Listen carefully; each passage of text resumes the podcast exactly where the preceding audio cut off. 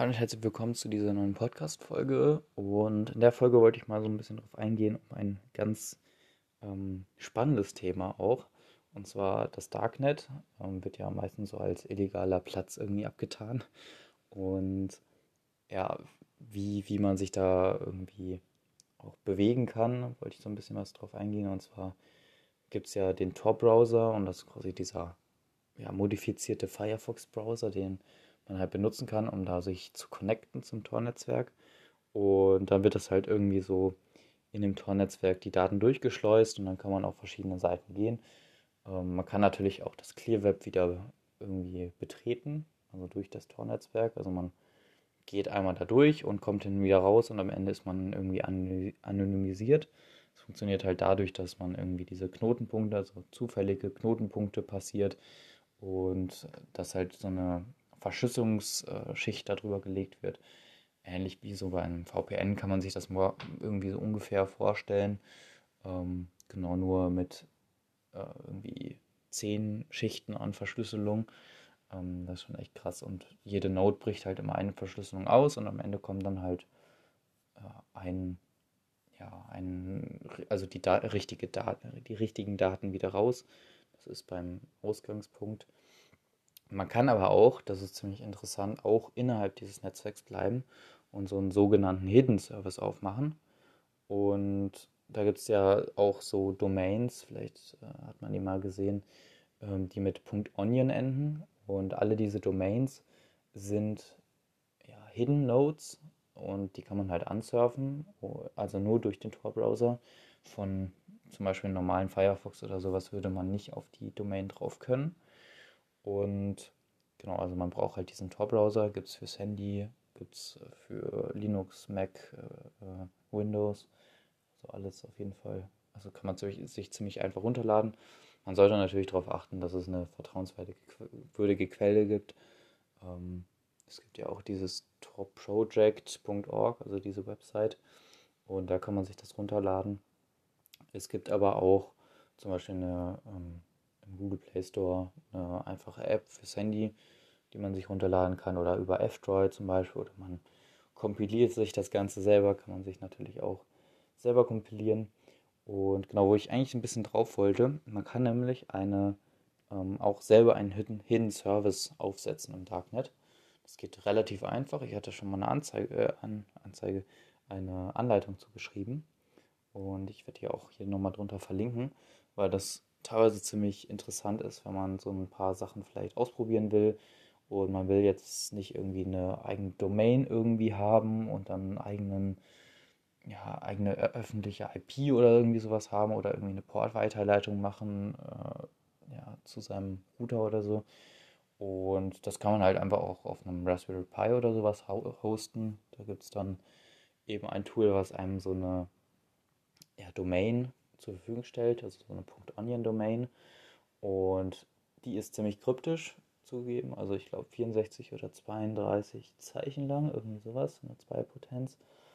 Und natürlich kann man die nicht erraten oder sowas, deswegen wird man auch nur auf diesen Service so richtig draufstoßen, wenn man halt die, die Uhr, also die, die Domain hat. Aber dann kann man wirklich vom Handy, von überall eigentlich drauf, drauf aus zugreifen, wo man halt ins Darknet halt reinkommt. Und genau, da kann man halt einfach seine eigenen Services theoretisch hosten oder ähm, zum Beispiel eine Nextcloud könnte man da machen oder halt irgendwie so ein File Storage oder so. Also natürlich würde ich da ein Login vorschalten, ist klar. Aber genau, ist halt einfach was, was lokal bei einem irgendwie auf dem Raspberry oder sowas läuft. Ähm, oder auf dem NAS oder eigener, eigene Geschichte. Und genau, dann kann man halt seine eigenen Sachen da hosten, so gesehen. Und man kann halt von überall irgendwie drauf zugreifen, wie gesagt. Und genau das habe ich halt, wie gesagt, einmal gemacht mit einem WordPress zum Beispiel. Geht auch relativ simpel. Man muss nur wissen bei WordPress, dass man das über die, den, also die Domain von einem Hidden Service installiert, weil sonst gibt es da so ein paar Probleme, habe ich festgestellt. Ähm, weil WordPress sich halt eben auf die Domain einstellt, über die man äh, WordPress halt installiert. So als kleiner Hint.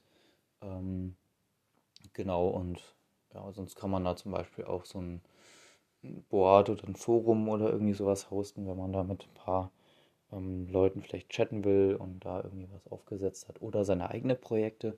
Also wenn man da irgendwie ähm, eine Chat-Applikation oder irgendwie was anderes gebastelt hat, dann kann man das theoretisch ja auch da irgendwie Leuten zur Verfügung stellen oder zumindest mal so aufsetzen zum Testen.